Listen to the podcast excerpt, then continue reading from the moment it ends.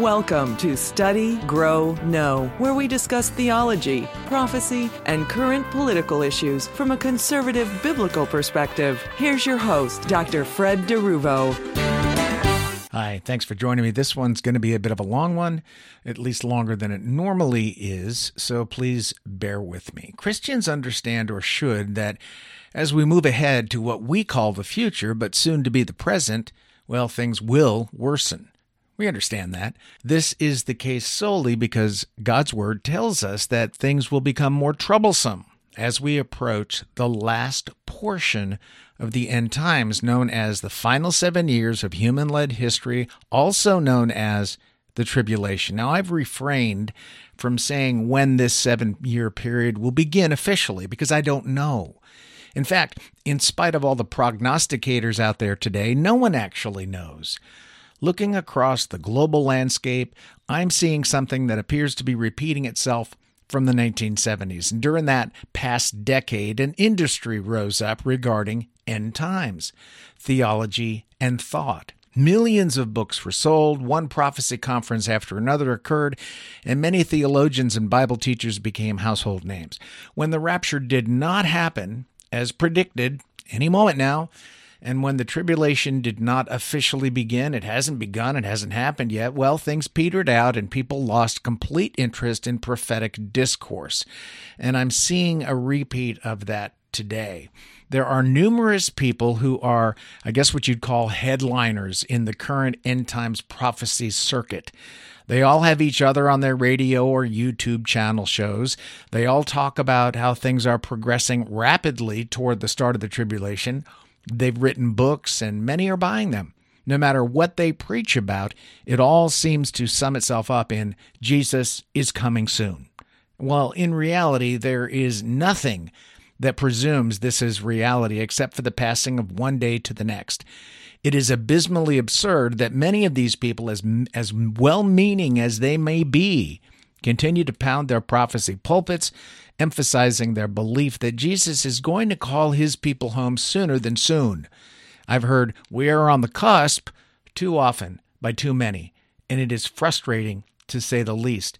Now, in the meantime, Satan is probably laughing, even though he does not know the exact day or hour that the rapture occurs, or when the tribulation officially begins, or when Jesus will actually come back his attempts to insert a timeline into the talkings, the goings on of Christendom is a big farce, as you know, as much as him getting people to believe he doesn't exist. The truth is is that we have zero clue as to when the future events will officially take place.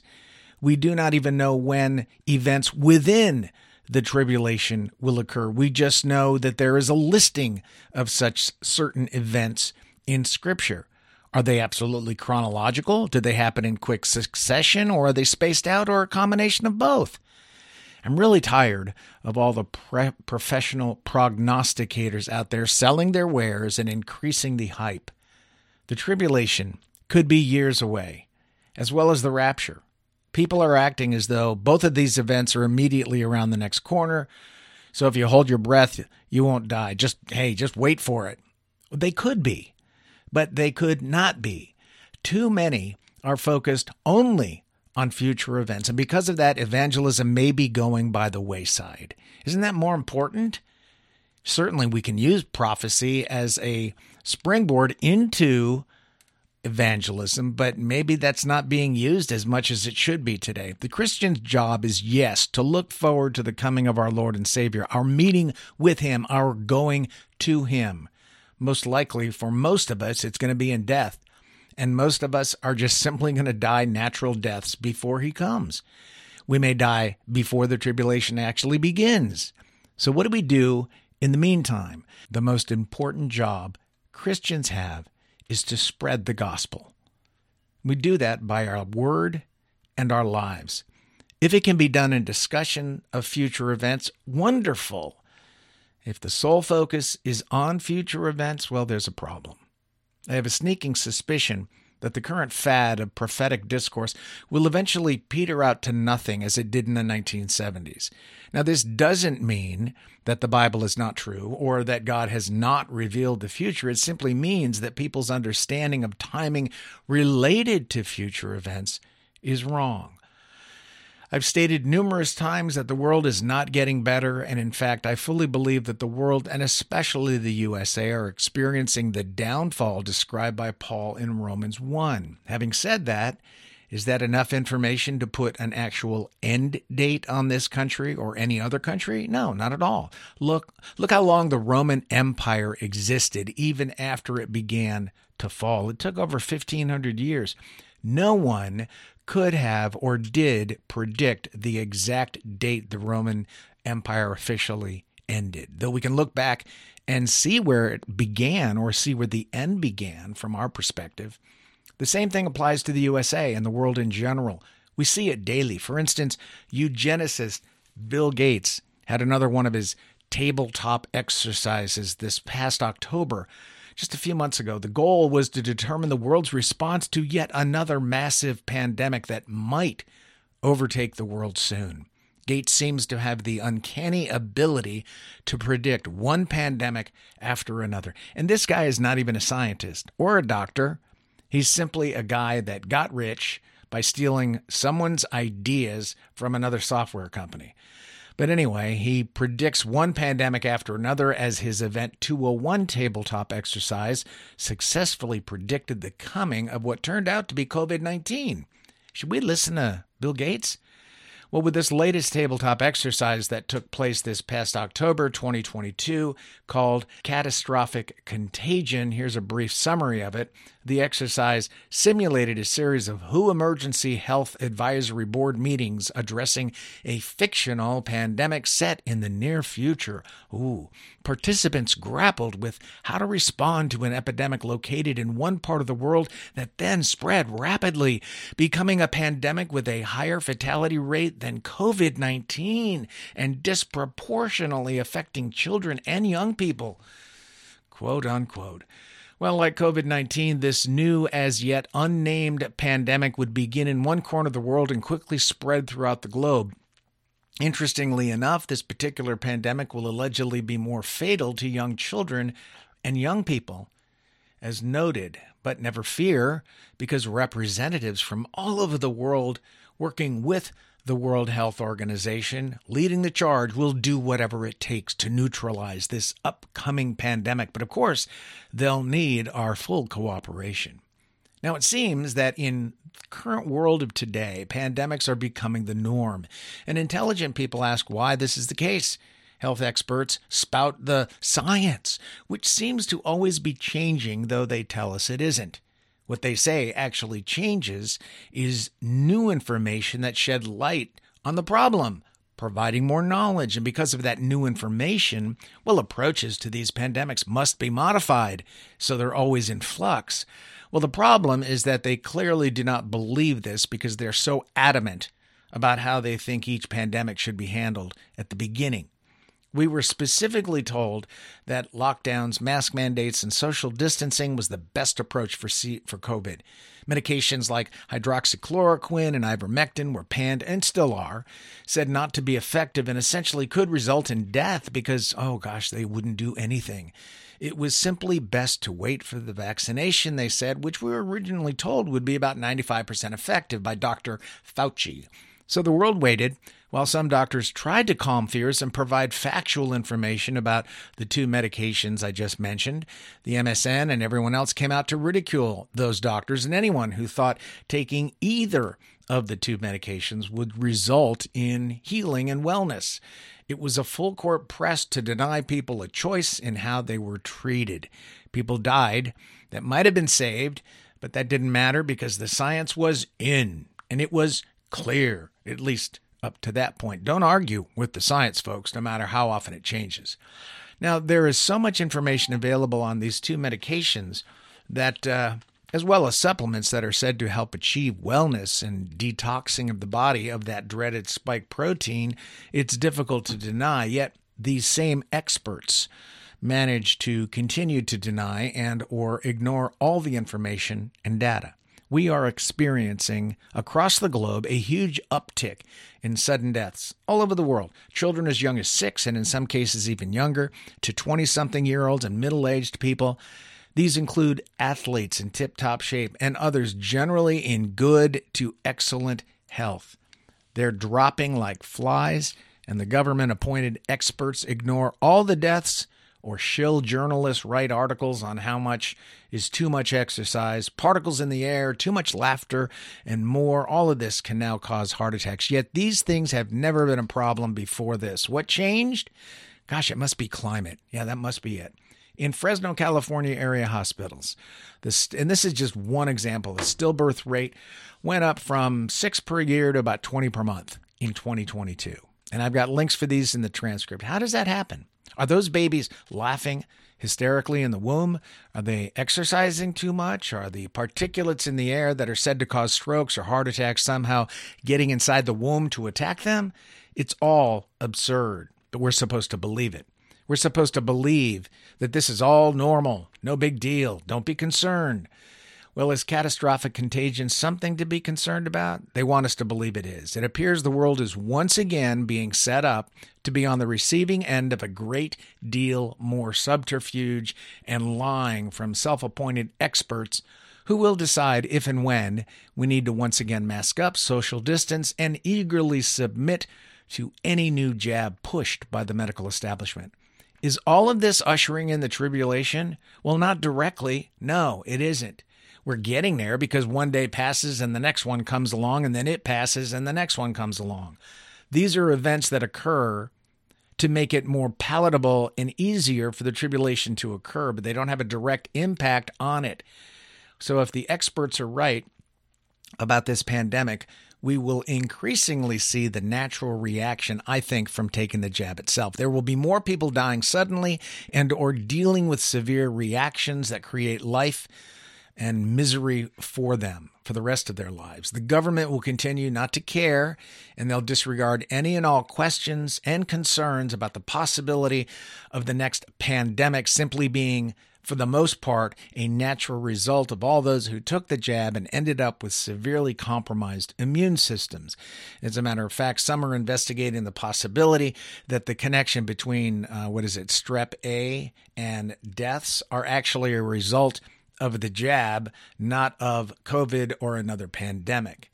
We're now learning that the mRNA component allegedly also has the capacity to change personalities. Isn't that nice? We know that, for instance, dementia, Alzheimer's, and other issues with the brain can cause many problems and change an individual's personality. Well, now it appears that the mRNA jab causes onset of dementia and other issues that also change the personality of the individual. And the article I've linked to explains it from a scientific basis. But be warned that linked website where the article is, oh, it is seen as a treasure trove of misinformation by the government appointed experts and their hirelings. If you go to Wikipedia, they'll tell you that is a major British misinformation site. So you do the research, you decide for yourself. There are ways to cross check and reference everything.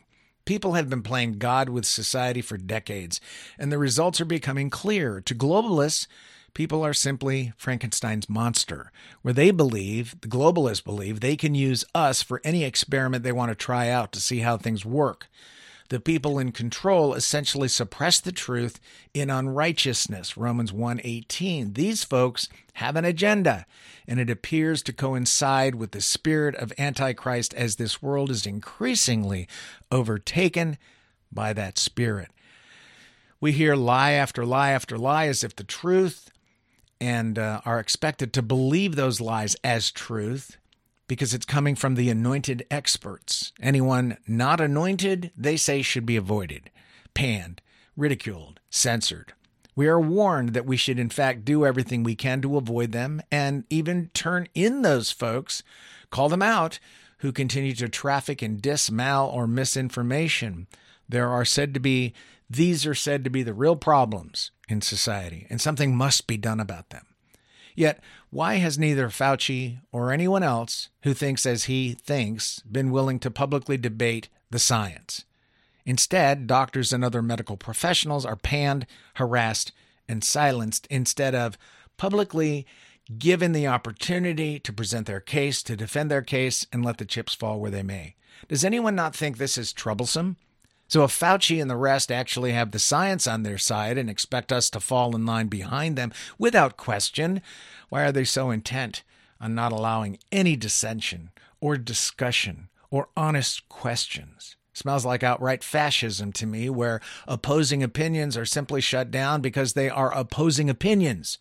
In a free society, there should be open discussion with lots of questions and answers. Instead, we get sarcasm, remonstration, and more. Something is desperately wrong. Globalists are putting continued pressure on the entire global society. Everything from climate change to pandemics. They're overwhelming society, all in an effort to fear people into giving up their freedoms and rights willingly in order to allow the government to keep us safe. Every dictator that I'm aware of has used that phrase in one form or another over the society they dictated to. And it always, always ended up bad for the people in that society. It is an effort to victimize people using their worst fear, which is of death, to gain supremacy over global society. Now, the Bible warns us repeatedly that the only thing fearing we should do, the only fear we should entertain is a healthy fear of offending God. If you, as a Christian, fear a disease, you may need to think about adjusting your thinking. So, does all of this and more mean that the rapture or tribulation is right around the corner? Well, that would be an unequivocal no. There are too many people today who believe the tribulation has already started. They can list all the judgments they believe have and are happening now. They can tell you that the mark of the beast is the jab. Some people believe that we are in the middle of the tribulation. These people should step down and stop promoting lies because that's what they are. They're wrong. If we look carefully at the Olivet Discourse in Matthew 24, Jesus provides one specific sign that should be used to alert Jews, especially, that something is seriously wrong. The warning Jesus points to is seen in Matthew 24, 15 to 22, where he specifically notes that, quote, an abomination of desolation, unquote, will take place, and when the Jews see that occurring, they should literally run for the hills. For us today, this particular sign occurs in the middle of the tribulation. The Antichrist will already be in place, the world will know who he is, and they will have already started to follow him, and they will begin to look at him as the Savior because of what he does in the Middle East, creating peace, or at least confirming a covenant that enables peace. Jews during this time will also initially be taken in by this dude, actually believing he really does want peace between Israel and Arab nations, and he's going to protect Israel. That's what they'll think. The Antichrist, however, is only in it for what he can get out of it, and he ultimately wants people to worship him. That's the game plan, the end game, the all game. So, of course, Antichrist will push for peace in the Middle East. He wants the tribulation temple to be built in Jerusalem, and he wants Jews to start worshiping there again. Now, once that is up and running, he can then walk into the holiest of all and declare himself to be God, demanding that people worship him as God, 2 Thessalonians 2. That's the only reason Antichrist wants peace in the Middle East. Those Jews awake at that time in the future will realize they've been bamboozled and get out of Jerusalem quickly for their own safety. When will all this happen? Hmm, well, at the midpoint of the seven year tribulation, three and a half years in, roughly. Okay, so when will that happen? What date? I have no idea of the day or date, and neither does anyone else. The only actual countdown that can begin is when the tribulation officially starts. For those who believe the rapture occurs, for instance, in the middle of the tribulation or at the end of it, as soon as the tribulation begins officially, they can start counting down immediately at that official start. Using 360 days per year, the Jewish calendar will get them to the exact midpoint or endpoint of the tribulation, and they can then put a tack or a thumbtack or a mark or something on that calendar for that day that the rapture is supposedly going to happen. Even though Jesus says no one will know the day or hour, Matthew 24 36. That's also in the Olivet Discourse. Now, the truth is that we actually know precious little about future events the Bible speaks of. We really don't know that much. And I believe that's so for two reasons. It keeps Satan off balance because he doesn't know either, and it keeps Christians going motivated by faith in him instead of faith in certain events. I think it's important, I can't emphasize this enough, to know what is going on in this world and where it looks like we're heading, but I do not believe we can or should set our clocks or calendars by that knowledge. With everything that is happening in the world, maybe the best way to approach things is not to assume the rapture or tribulation is going to happen tomorrow. We're on the cusp, it's right around the corner. Maybe the better approach is to understand that God controls all things and that His strength in us, through us, is made perfect in our weaknesses. 2 Corinthians 12, 8 to 10. You know, lately I've begun realizing that at nearly 66, my life is on the downside. You may not think so if you're my age, but what I'm saying is I might not have much longer to live. I have no idea of the day or hour I will die. I could die tomorrow. I could die in 10 years. I don't know.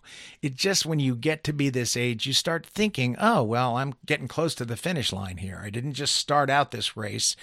I've been running for a while and I'm on the downside. I will die one day. It will simply happen. Because of this growing realization, I honestly want to do all I can to be a light to those who live in darkness. I don't want to be ultra focused on the end times, though I believe studying that subject is very important. As I've said numerous times before, if for no other reason, it emphasizes God's sovereignty.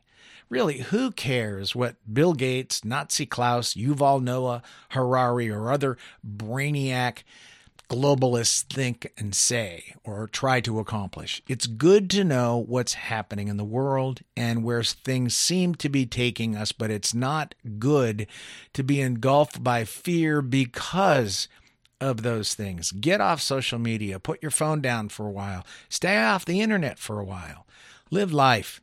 Look for opportunities to witness, to spread God's love, to be vessels of blessing to others. These things are within your ability to accomplish.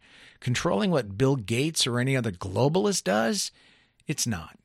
Oh, and by the way, before I sign off today, I heard about this music group through Robert Malone's Substack. And It's Five Times August, and I actually think it's just one individual. He has very good music, and I've included a video link to sample it so that you can see what's happening and hear what's happening. It's called Jesus, What Happened to Us. And he's not using Jesus as a swear word there. I think refuse, refusenicks like myself will certainly enjoy this. Well, that's it for today. And thanks so much for joining me. And until we meet again, I pray that God will open your eyes to show you how blessed you are in Him. You've been listening to Study, Grow, Know with Dr. Fred DeRuvo.